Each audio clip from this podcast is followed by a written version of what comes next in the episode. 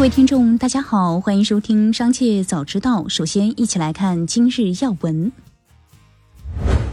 北京时间八月四日晚，美股开盘，每日优先飙涨。截至八月四日晚二十三时，公司股价已上涨百分之三百五十二点四三，熔断两次。消息面上，每日优先获两亿元融资，拟转型数字营销服务商。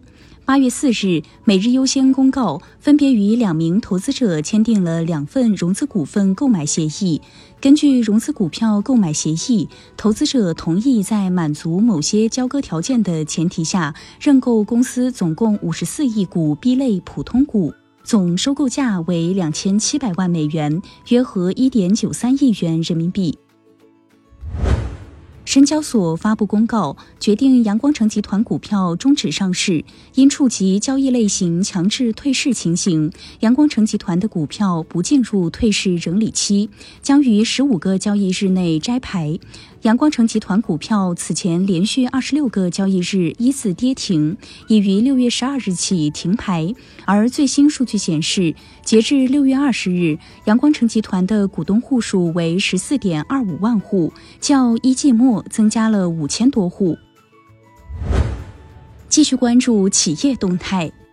未来法务部官微称，就顾宇波利用网络账号“小牛说车”侵害未来名誉权一案，继合肥市高新区人民法院驳回顾宇波提出的管辖权异议后，合肥市中级人民法院已驳回顾宇波的管辖权异议上诉，案件正常进行中。鉴于顾宇波对未来及用户进行谩骂、污蔑和攻击，未来已通知解除汽车购买协议，拒绝向其出售。未来品牌车辆，并于解约当天退还全部款项，支付协议内涉及的双倍车辆定金。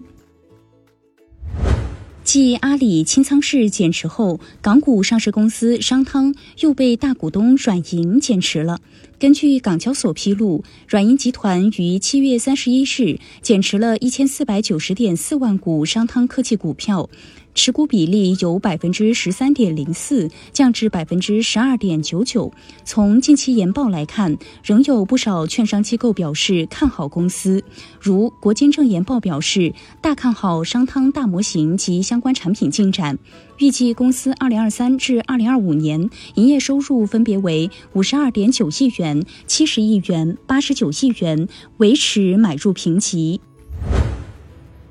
巨人网络在华为开发者大会游戏服务论坛上与华为就鸿蒙生态达成合作，双方将围绕技术互补、成果共享、商业共赢等方式进行合作，共同推动鸿蒙生态智能化移动开放生态业务发展，打造行业领先的泛终端游戏应用体验。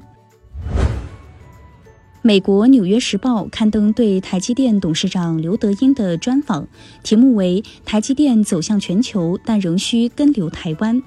刘德英表示：“除了台湾，我们不能把它放在其他地方。”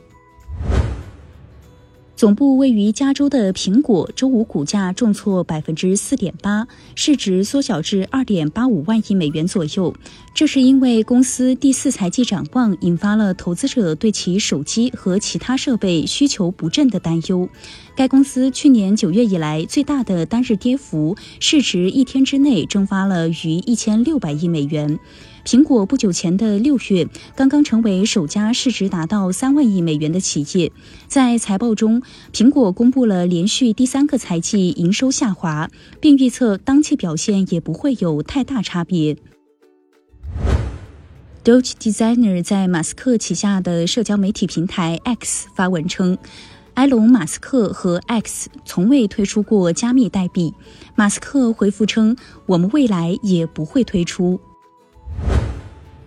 微软研究院近日展示了 Project Rumi 项目，结合文本、音频和视频数据，通过多模方法提高人工智能系统的理解能力，从而更能理解人类的意图。